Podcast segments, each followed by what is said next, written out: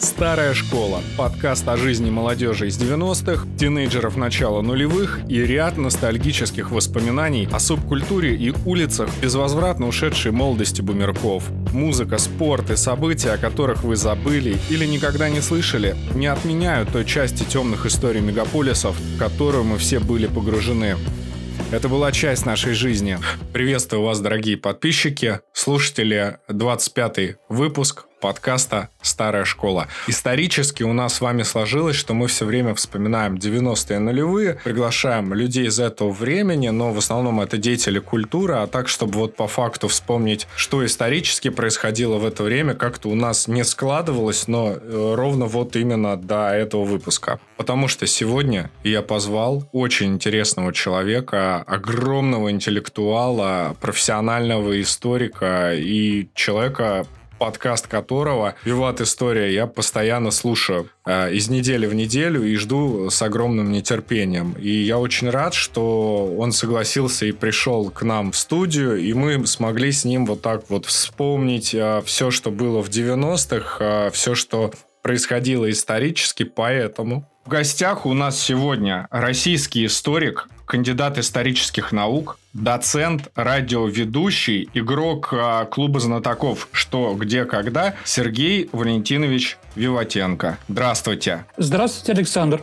Да, очень приятно. Благодарю вас, что решили к нам заглянуть. И, Сергей Валентинович, тут такая история, что поскольку у нас подкаст про 90-е, и мы о них очень много говорили и рассуждали, но в основном в контексте, наверное, культуры, так или иначе. И, как мне кажется, это вот а, история с одной только стороны. Но есть еще другая сторона, это конкретные исторические события, которые так или иначе происходили в 90-е в России, и они как мне кажется, опять-таки, если я не прав, то, пожалуйста, поправьте меня. Мне кажется, что они были вот, ну, достаточно ключевыми и знаковыми для нашего государства, поэтому вот о них сегодня я с вами бы и хотел э, поговорить. Начать, наверное, с такого факта. Э, я еще вот в те времена был ребенком, но я очень хорошо помню, что в самом начале 90-х годов было одно очень знаковое событие, которое, по сути, предопределило судьбу будущей России и соседних государств. И все это было предопределено одной очень знаковой встрече, которая проходила в Беловежской пуще.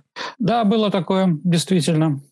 А вот я бы хотел на самом деле услышать а, вашу точку зрения, ну немножко вот окунуться в те события, как это происходило, потому что сейчас, а, вы же сами знаете, такое время, когда очень много фактов всплывает, очень много про, а, именно про эти события снимают всевозможный контент, а, периодически какие-то комментарии, в том числе я слышал и от людей, которые были достаточно близки к Борису Николаевичу Ельцину, с другой стороны, как бы комментарии оставлял Михаил Сергеевич Горбачев, и вот это было такое событие, которое на самом деле предопределила именно развал Советского Союза. И вот я бы хотел услышать ваше мнение и небольшой экскурс. Ну, хорошо, дорогие друзья, только надо понимать то, что историк все-таки опирается на документы и источники.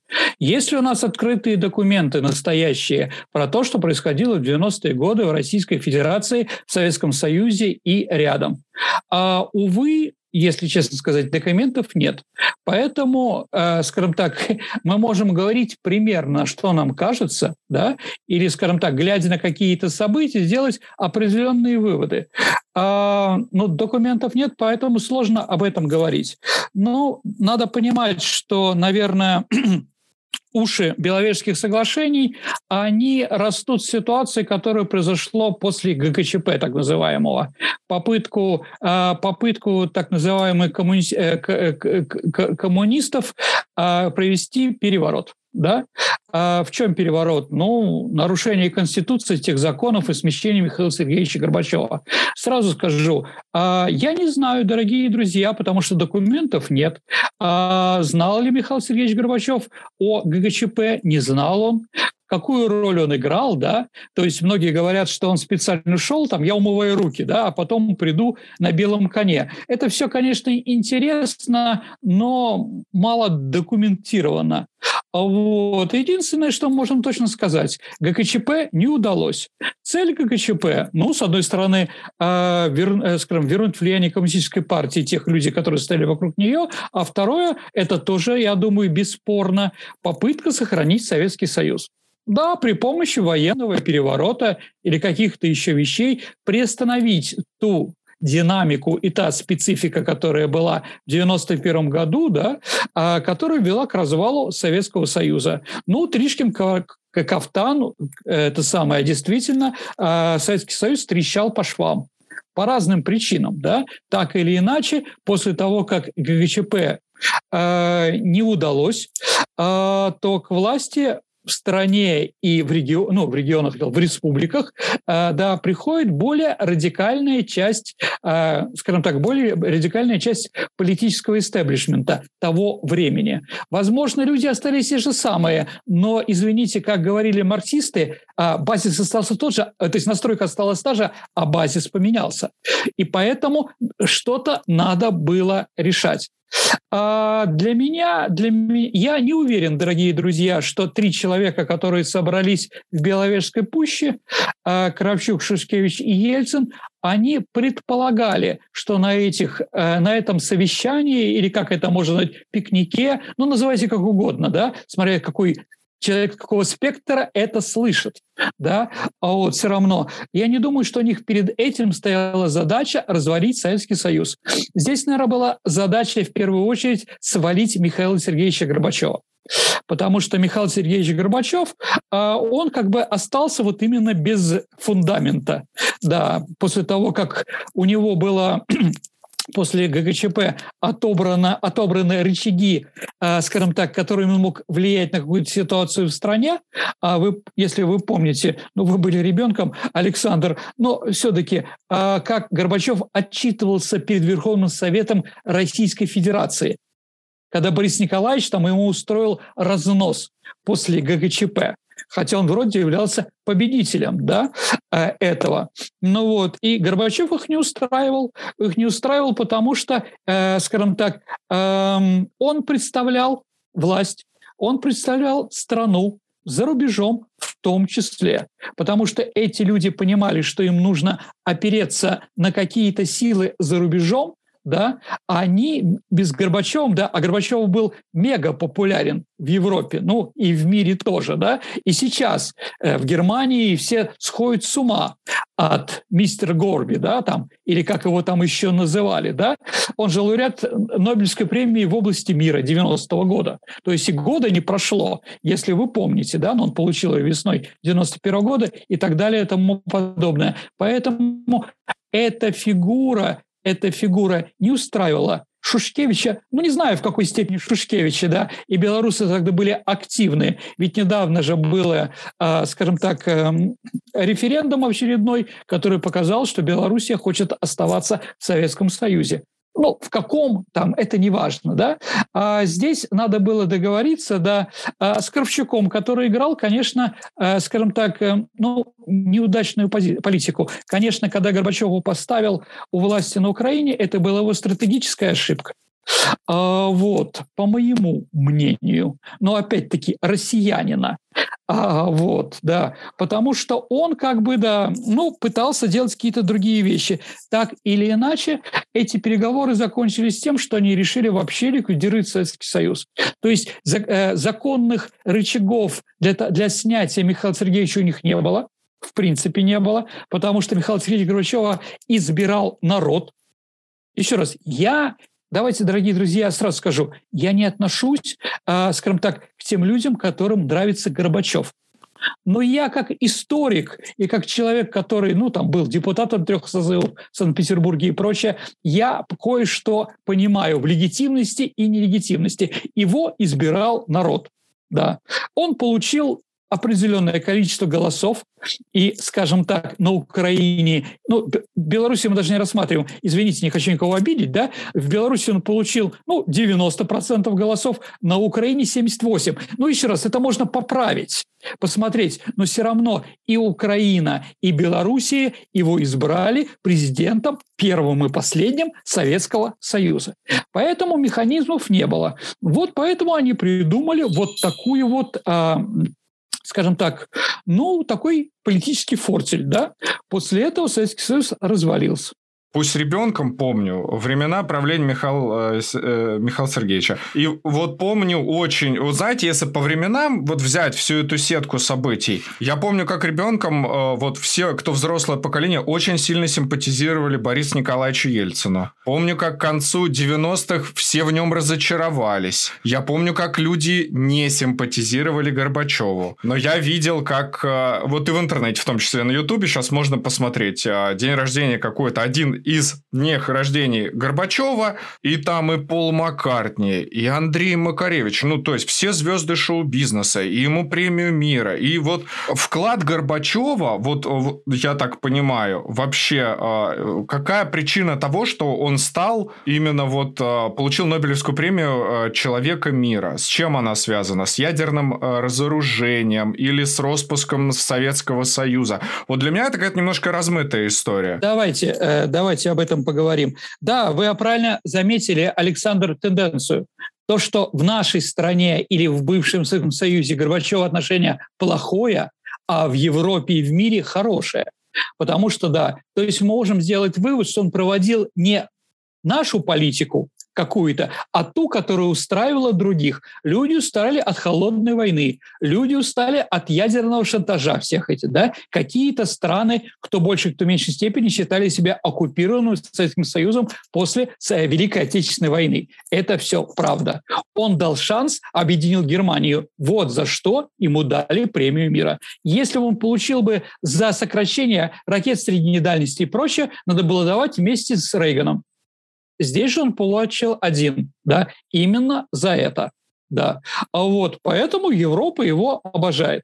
А Нужно ли было это делать? Да, наверное, конечно, это было справедливо и прочее. Другой вопрос, как после того, как мы сделали такой подарок миру, этот мир отнесся к нам. Да. И 90-е годы говорят, да, совершенно о другом сожалению. Да, хорошо или плохо, но Владимир Владимирович Путин сейчас именно на этом проводит свою внешнюю политику. Вы нас надули, вы нас обманули и так далее тому подобное. Ну, в общем, какие, какие-то справедливые вещи Владимир Владимирович говорит. С этим тоже не поспоришь.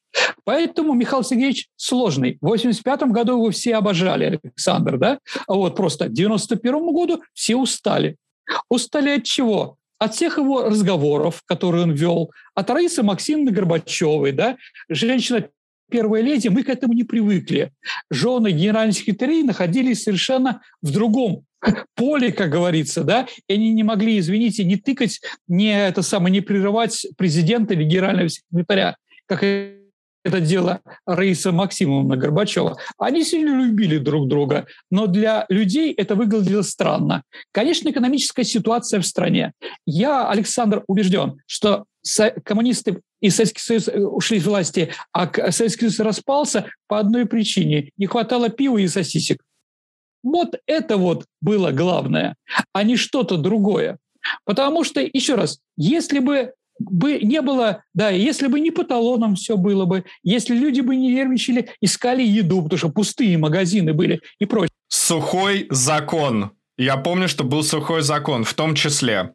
Я, Александр, напомню вашим ну, давайте так, радиослушателям, я не знаю, как это правильно. Да, нормально. В советском, э, в, на, в истории нашей стороны, дорогие друзья, три политика пытались проводить, делать сухой закон. Да? И что после этого происходило со страной? Просто напомнить. Первый это был Борис Годунов.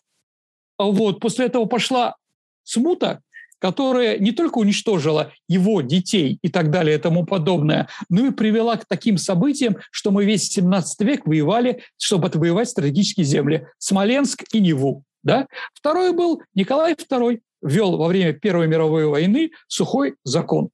Да. И я хочу вам напомнить, дорогие друзья, что коммунисты, извините, красные или советские войска, рабочие, солдаты и крестьяне, которые 25 октября 17 года штурмовали Зимний дворец, а вторым э, Второе здание, которое они штурмовали в, Петроград, в революционном Петрограде, это были винные склады, которые во время войны были все, алкоголь был свезен туда.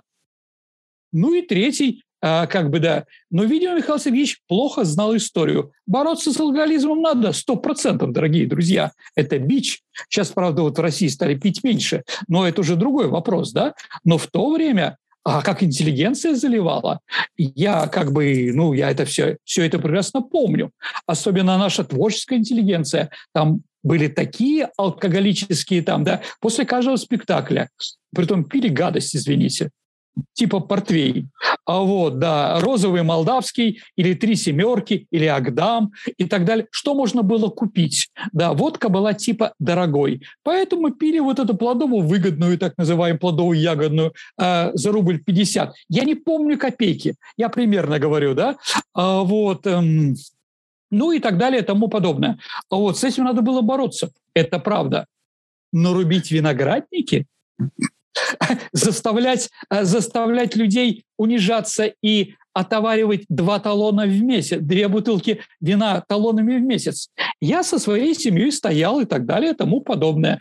А из-за того, что деньги тогда стоили мало чего, водка, бутылка водки являлась настоящей валютой. Потому что бутылка водки в деревне можно было распахать бабушкин ветеранский участок, да, можно было перекрыть крышу, можно было еще попросить водопроводчика прийти и прочее, прочее, прочее. И это как бы пытался Горбачев лишить. Вот и теми способами, которые он пытался бороться, его обманули. Ничего подобного. Да, самое плохое, дорогие друзья, то цинично, что он сам употреблял. Ладно, если бы он не пил, но он в очереди не стоял. Это вот интеллигенцию в основном это вот и не устраивало. Да, так или иначе, так или иначе, а, давайте так, история не терпит сослагательного наклонения, дорогие друзья. И какие-то свои вещи я вам говорить не буду. Просто, ну, наверное, в то время, 1978 года, проходили такие же реформы в Китае. Но в Китае реформы оказались удачные, мы это все видим, потому что они поменяли экономический уклад, а партия, ну и, скажем так, структура руководила всем этим, да, а у нас же сначала решили уничтожить структуру, а потом провести экономические реформы. Ну и начался тот беспредел, о котором сегодня, наверное, мы сегодня будем говорить. Александр? Все верно. Вот на самом деле все так и есть. И вот мы с вами сейчас, раз уж Коль поговорили о, о сухом законе э, Михаила Сергеевича, а, вот не могу не вспомнить приходит к власти Борис Ельцин, все им очарованы, Михаил Сергеевичем все разочарованы, все ждут какого-то фантастического, ну, каких-то фантастических изменений.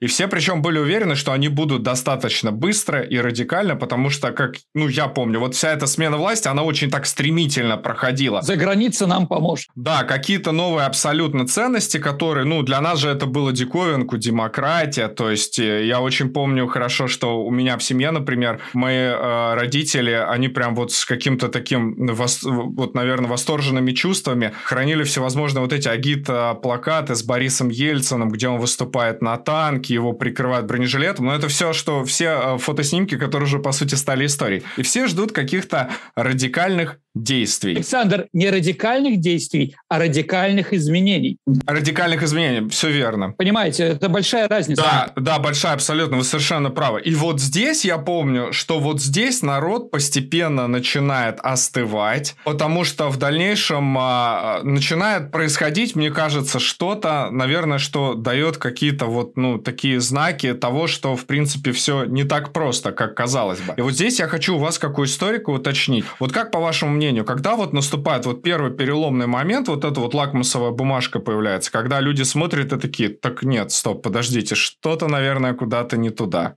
Как вы думаете, какое это могло быть событие? Ну, давайте так, шоковая терапия, я не думаю, что все, ну, все были готовы, что сейчас будет плохо, а потом, опять-таки, как вы помните у Мао Цзэдуна, у него есть крылатые выражения, извините, дорогие друзья, у него есть такое 4, 5 лет в дерьме, тысячи лет в раю. Но это перед тем, как начались все эти большие скачки. Понимаете, да? Но здесь также какое-то время будем терпеть, а затем, потом зато все будет отлично, все будет в масле, да, и так далее, тому подобное. Вот, я думаю, что первые – это ваучеры, потому что, скажем так, а, давайте, Александр, я начну издалека. Давайте, конечно. Я думаю, что менталитет нашего русского народа ну и тех народов, которые рядом и так далее, братские или как там на Украине дальние родственники, это не важно. Менталитет все равно один и тот же. А, вот, как, да, в 1649 году у нас введено было крепостное право. То есть до 1861 года большая часть населения не думала, не анализировала и жила так, как ей прикажет хозяин. Когда надо вставала, когда надо сеяла, как это сеяло то, что ей укажут. Где ты сегодня работаешь, тоже покажут и так далее, тому подобное. Поэтому, извините, да, ну, поэтому и Сталин и прихватил эту идею, да, скажем так. И у нас появилось поколение, да, вот самое такое, вот 61 год, 1861 год, 1875 год, это, как говорил Достоевский, пьяные года нашей России. Потому что люди, люди понимали, да, они получили свободу, но что сделать, они не знали, они не умели. Как сказал Герцен, свобода для русского человека в 91 году, это все тоже актуально, это как бритва. Ей можно побриться, а можно перерезать горло.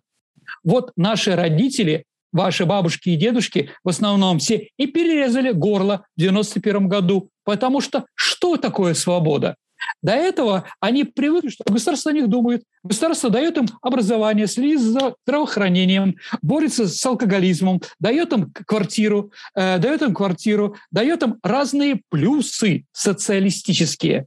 А теперь все плюсы отобрали и живите как хотите.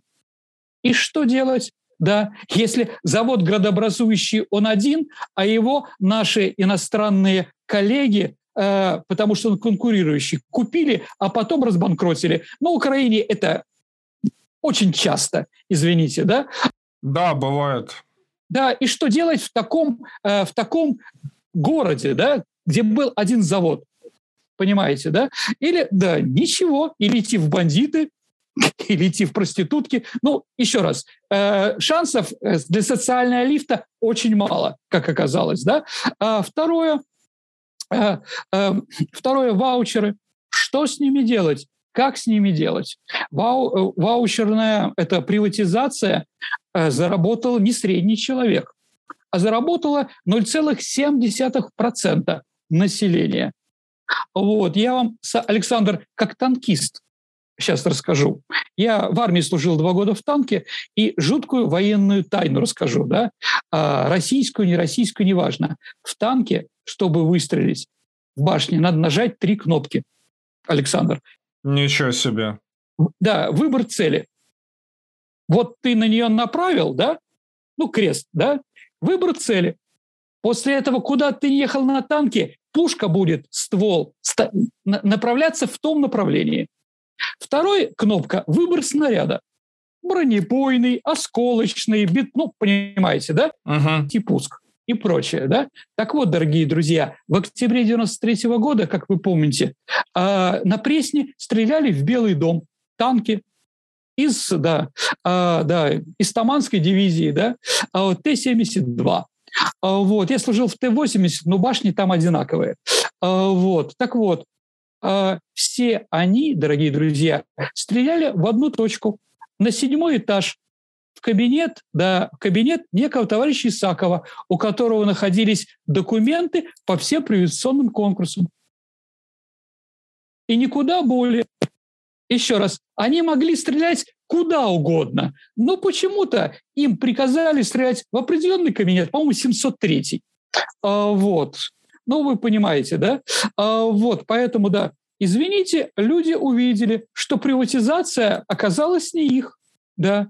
Другие люди, их мало и прочее, получили что-то. Все остальные только проиграли. А, вот.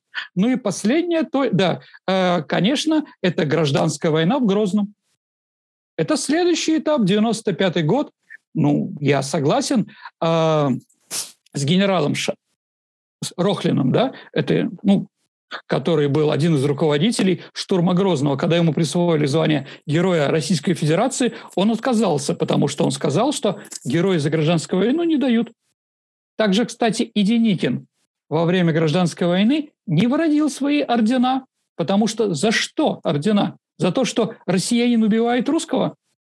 Да. У красных было орден боевого красного знамени. Да. Они перешли через это, да, классовое. А Деникин понимал, может, поэтому они проиграли, белые, понимаете, да? А вот, поэтому все это было серьезно, и я с Рохлином согласен. Действительно, это была гражданская война. Неважно, как вы относитесь к кавказским, чеченцам и так далее и тому подобное. Они такие же граждане нашей страны. Да. А, вот. А, поэтому, наверное, это был еще один шаг. Ну и последний, да, а, ну два последних, это, ну, скажем так, неудачная наша внешняя политика когда действительно не на дюйм, как сказал Бейкер, госсекретарь Соединенных Штатов да, Америки, да, не на дюйм НАТО не пойдет на восток с 97 года пошло на восток. И теперь НАТО находится в районе реки Нарвы, ну, Наровы, да, город Нарва – это от моего родного города 120-130 километров. А, вот. Поэтому, извините, как бы, да, это тоже вопрос. Да, это империя мира или что-то, мы за мир и так далее и тому подобное. Но почему-то они свои войска приводят к моему городу. А извините, я как историк могу сказать, а самые жуткие войны у нас были именно с Европой которые нас показали и поляки 1612 год, да, ну, шведы, ладно, французы, извините, да, немцы те же самые, все прут через старую Смоленскую дорогу, вот, да, и так далее. Поэтому, конечно, для простого человека нас-то в НАТО не брали, ведь если вы помните в 2000 году, в 2001 Владимир Владимирович сказал, мы тоже хотим в НАТО, возьмите в нас НАТО. Нам сказали, что нет. Вот, но брали непонятно кого. Вот, это одно из шагов внешнеполитических, да. И последний дефолт 98 -го года, где он сказал, как там за три дня до дефолта я лягу на рельсы, если что-то произойдет такое. Ну, произошло. На рельсы он лег. Старая школа про жизнь. Вы знаете, вот еще прежде чем кризис 98-го, я очень хорошо помню, э, втор... вот выборы э, президента России, это были за историю России, если я ничего не года. Да, 96 -го года. И была очень мощная пиар-компания. Голосуй или проиграешь. И вот ну, для сих пор для меня это такая вот э, образец э, пиар э, маркетинговой кампании, где все было настолько продумано. Громадные деньги. Громадные деньги были в этом. Да, и и при этом, э, наверное, вот Советский Союз такого еще не знал точно. Ну и вообще, на самом деле, я так понимаю, что никто никогда такого не видел, потому что я помню, что я был ребенком. При, э, понятно, что вот были, скажем так грубо, косяки руководства, которые, возможно, все заметили, но вот именно э, эти выборы, они были какими-то особенными, потому что, во-первых, очень много популярных исполнителей, очень яркие э, макеты рекламы, это все было очень-очень ярко. Знаете, я слышал такую версию, э, я не знаю, насколько. Вот вы мне сейчас как историк точно скажете. Существует такая... Кто победил такая, на самом да, деле? кто победил на самом деле? Ну, я слышал это тоже, что победил Зюганов, и он испугался. Да. Наверное, да. Наверное, да. Потому что, извините, оппозиция к тому времени, которая была после 93 года, сформировалась, да, в лице трех партий, да, ну там Жириновский, Зюганов и еще кто-то, сейчас Миронов, да, вот, и прочее, да, они вошли в систему политическую того времени, им не нужны были эти потрясения. Они очень неплохо все существуют при этой власти, называются оппозицией и так далее и тому подобное. Но живут они очень неплохо да, руководство этих партий. Поэтому испугался. Да, а то, что такая яркая была, э, да, там действительно интеллигенция выступала, и Осин, там и Макаревич, и так далее, и тому подобное, но за это они все получили деньги. Потому что перед началом э, избирательной кампании как раз Ельцин встретился с семи крупнейшими миллиардерами нашей страны, так называемой семи банкирщина, да, вот, в котором, да, те и другие продиктовали условия мы будем финансировать, а вы что-то будете делать. А вот, да, то есть это было тоже понятно. А не было Бориса Николаевича альтернативы, в принципе. А вот, в 96 году. Как бы там Зюганов не говорил, да, люди, люди голосовали не, не за Зюганова, а, возможно, против Ельцина. Поэтому, возможно, Зюганов победил. Ну, еще раз, мы не имеем доказательства этого, да, хотя многие об этом говорят. Вы знаете, когда вот говорят на самом деле э, голосовали не за, а потому что выбирать было некого, как бы, э, я вам расскажу такую историю. Я вообще э, родился и вырос в России, но волю судьбы, как бы, я там последние 10 лет живу в Украине. Э, и вы знаете, здесь вот примерно такая ситуация, э, как выбирают президента, поскольку э, президентские выборы это плюс-минус всегда одни и те же там политические фигуры, ну, а, когда появляются, вы знаете, здесь есть уже как, наверное, такая традиция, ну, по крайней мере, мне так кажется, что когда появляется новое лицо какое-то, вот за него, в принципе, у него самые высокие шансы победить, потому что, ну, больше, по большому счету, все уже известны, и их принципы тоже не секрет. Люди устали тоже и от Юли, и от всех остальных. Да, в общем, да. И э, вот сейчас мы с вами плавно переходим. Дефолт – это как бы, да, такая вещь, э, августовский э, кризис э, финансовый, все его там помнят. Но еще чуть позже, когда это все нормализовалось, все прекрасно также помнят, и вот условно там конец этой прекрасной эпохи, в кавычках, когда э, Новый год, э, 99-2000 2000 и Борис Николаевич, собственно говоря, подытоживает всю эту десятилетию. Я устал, я ухожу. И появляется человек, которого вообще никто не знает. Вот сейчас много контента, мы сейчас там, когда вот те люди, которые интересуются историей, они смотрят. А у нас, например, в Украине есть такой э, журналист известный Дмитрий Гордон. У него еще лет, наверное, 8 назад было интервью с Борисом Березовским, и Борис Березовский вот ему в интервью рассказывал, что, собственно говоря, э, структура власти была выстроена таким образом, что был Борис Николаевич, и к концу своего срока он уже больше был, так скажем, лицом, наверное, ну, таким номинальным. Потому что, по большому счету, все какие-то государственные вопросы решали э, Борис Березовский, ну и, собственно говоря, э, дочь Бориса Николаевича и какое-то вот окружение, так скажем, в том числе и семи банкирщина. В том числе, вот это были люди, так скажем, главные ЛПР страны, которые решали э, все эти вопросы. И тут каким-то образом, вот насколько я помню из э, всего этого экскурса, э, долго очень выбирали, кто же будет преемником. И изначально планировали, что это будет Кириенко,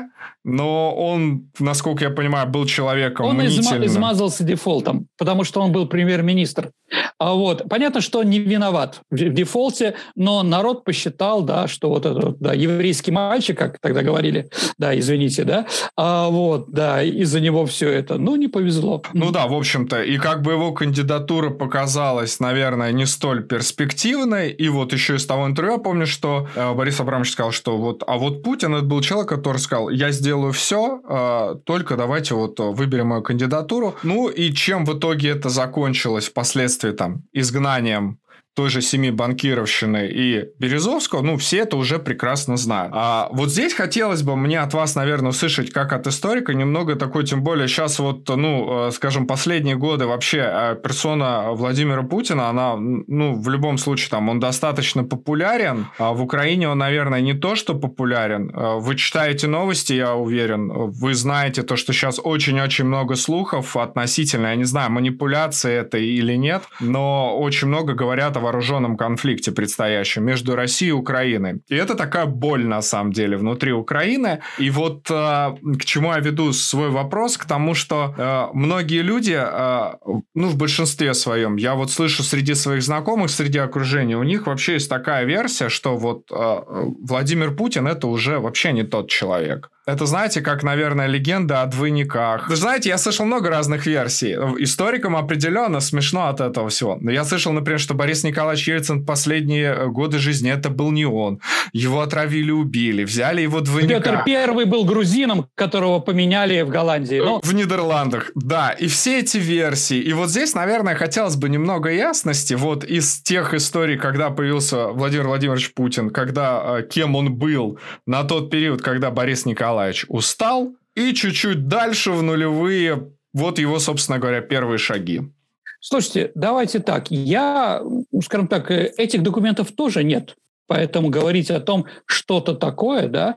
Я санкт-петербуржец. Кто такой Владимир Владимирович, мы знали. Он был вице-губернатором, а вице-губернатором по международным отношениям, да, при Собчаке, который был тогда руководителем нашего города.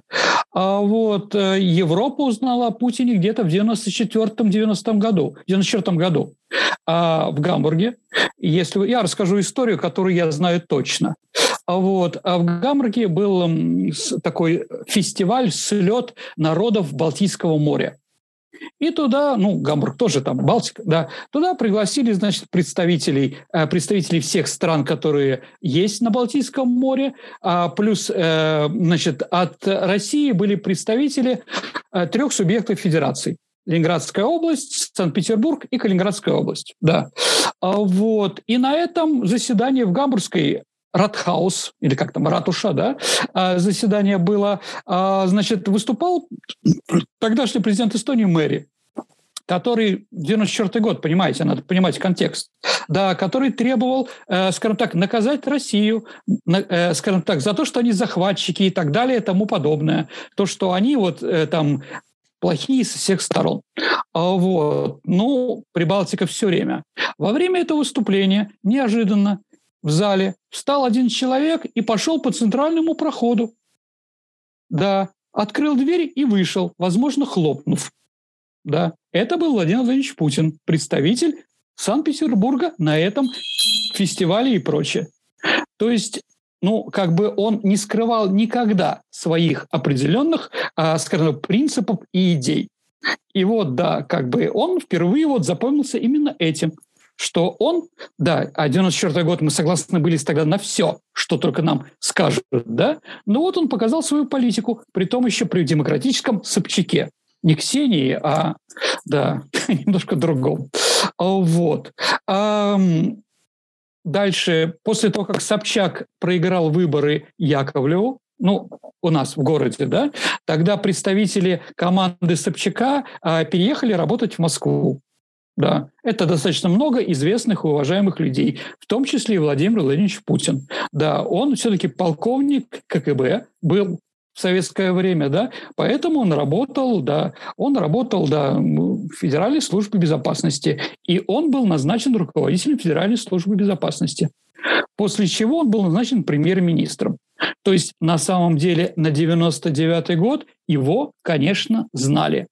Но представить о том, что он будет президентом, конечно, нет. С другой стороны, надо понимать, дорогие друзья, у нас в России не сложилось тогда политического сообщества, не появились институты, ну, скажем так, какие-то традиции, как это делать. Да? Я, как историк Франции, могу сказать, что в 1959 году а, э, Франсуа Миттеран решил поднять свой рейтинг тем, что он э, изобразил на себя покушение. То есть там в районе обсер- а, обсерватории французской, да, в его машину начали стрелять да, потому что он был э, за освобождение, за, дать Алжиру свободу. Вот его стреляли, он сбежал там через, там, в общем, да и прочее. Потом оказалось, что это он сам разработал. И стал вопрос, что с ним сделать. И президент Франции генерал Деголь сказал, да, хотя Деголь националист, республиканец, а этот социалист, он сказал, это будущий президент Франции, не будем ему ломать карьеру. Это было сказано в 1959 году. И в 1981 году он стал президентом. Да? Вот определенная традиционность, определенный уже как бы понятно, кто может быть. В Соединенных Штатах Америки тоже есть система, это называется системность. Вот Дональд Трамп, он был не системный, поэтому там определенные проблемы были. Да? Все остальные пока системные той старой системы, которая сложилась после убийства Кеннеди. А, вот, да. Поэтому, скажем так, а, в России такого никогда не было. И поэтому может как э, кто угодно появиться непонятно откуда, в общем-то. Сергей Валентинович, а вот если сейчас, допустим, смотреть на все эти принципы, можно ли спрогнозировать? Ну, вот, так как вы объясняете, мне там становится плюс-минус понятно, что, наверное, какая-то там системность, преемственность, возможно, она сейчас формируется. Возможно. Возможно. Вот, да. И, э, собственно говоря, вопрос в том, э, вот можно ли сейчас, допустим, спрогнозировать, если бы в России, предположим, менялась бы власть, она бы менялась как-то системно, скорее всего же, наверное, что это так, и кто бы и вот... Хочется, чтобы менялась системно, да. Но как это произойдет, не знаю. Я не думаю, что будет гражданская война после. Еще раз, Я не футуролог, господа, я историк. Я могу, я знаю много историй. А, вот, да, поэтому я могу сказать, если смотреть на то, что было, что возможно произойти, только это. Но футурологией я, конечно, не занимаюсь. Вообще, дорогие друзья, футурология – вещь достаточно такая странная кто-нибудь из вас, ну, кто-то из футурологов или, я не знаю, там, э, скажем так, целителей и каких-то еще прогнозировал, что будет ковид? Ну, я не знаю, там, в году 15 об этом говорили, или в году 18 какая-то женщина там чую, грядут перемены, или мои карты говорят, идет черная болезнь Китая. Ну, что-то такое, понимаете, да? А Вот. Поэтому футурология сложная вещь определенно. А вот. Единственное могу сказать, наверное, наверное, какая-то система сложилась за последние 21 год. Да. Стройная, нестройная, логичная, нелогичная, демократичная, не демократичная, не знаю. Называйте это как угодно, да. Поэтому я все-таки думаю, что, наверное, таких каких-то сильных потрясений, не дай бог, не будет. Потому что эти потрясения накроют всех да, и не только нас.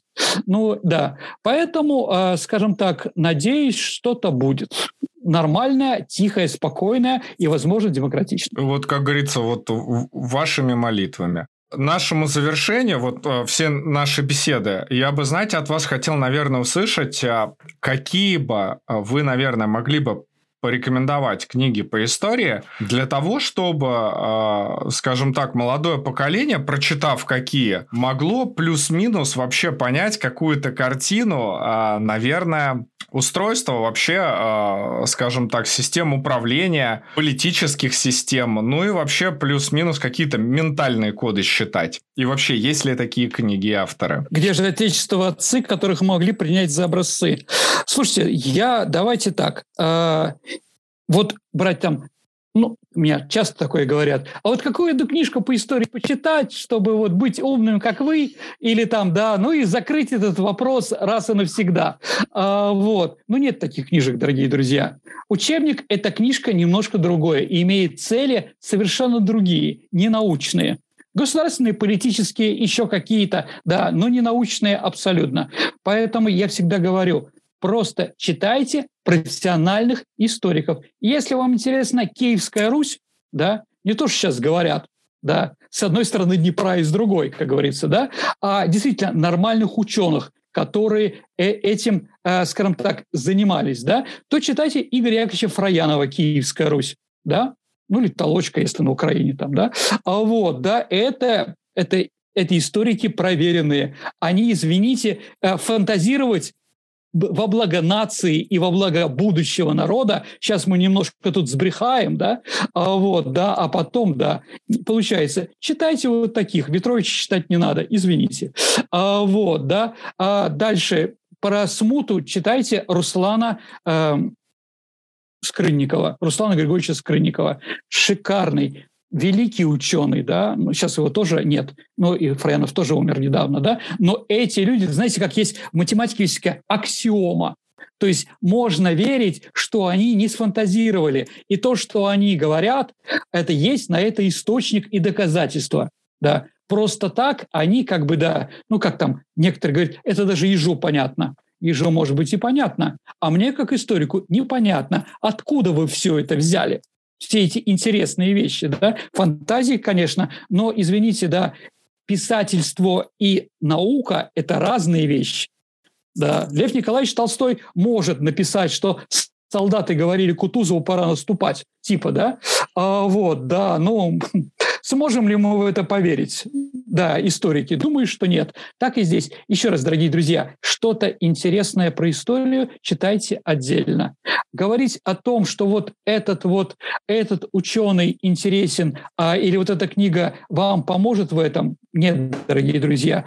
А, я, понимаете, а, скажем так, свое мнение дается очень тяжело. И свое мнение формируется долго, если оно не пустое, да, на научных, на других вещах, возможно, на своих ошибках и так далее и тому подобное. Не бывает так, что, прочитав одну книгу, вы изменитесь, да, а вот, ментальные и прочее. Нет, надо учиться, надо... Сейчас это не в мода, не в моде, конечно, но все равно читайте, анализируйте и так далее и тому подобное. Я поэтому, как историк, я пытаюсь со своими студентами в своих передачах говорить, опира... Э, читайте источники. А а вы уже сами решите, читая эти источники, что было и как было, да? Потому что историк – это не пророк, это надо понимать. Да, поэтому, дорогие друзья, я вот не буду говорить, вот это почитайте, а вот это вот бросьте. Нет, дорогие друзья, читайте, что хотите. Но только читайте то, что настоящее научное, а не какая-то, как говорят на брехня. Спасибо вам большое за этот прекрасный и очень содержательный эфир. Благодарю вас за уделенное время. Ну и надеюсь, что в следующих эфирах мы еще обязательно с вами встретимся. Спасибо, Александр. До новых встреч, дорогие друзья. Да, всего доброго. А я хочу напомнить, дорогие друзья, что в эфире была старая школа, и это был Помощников. А, и мы есть на Apple Podcast, Google Podcast, Яндекс Музыка, Castbox, VK подкасты. И совсем скоро видеоверсии наших подкастов появятся на YouTube на канале Помощников Ильевская. Все ссылки в описании. Благодарю вас за прослушивание. До новых встреч! «Старая школа» – подкаст о жизни молодежи из 90-х, тинейджеров начала нулевых и ряд ностальгических воспоминаний о субкультуре и улицах безвозвратно ушедшей молодости бумерков.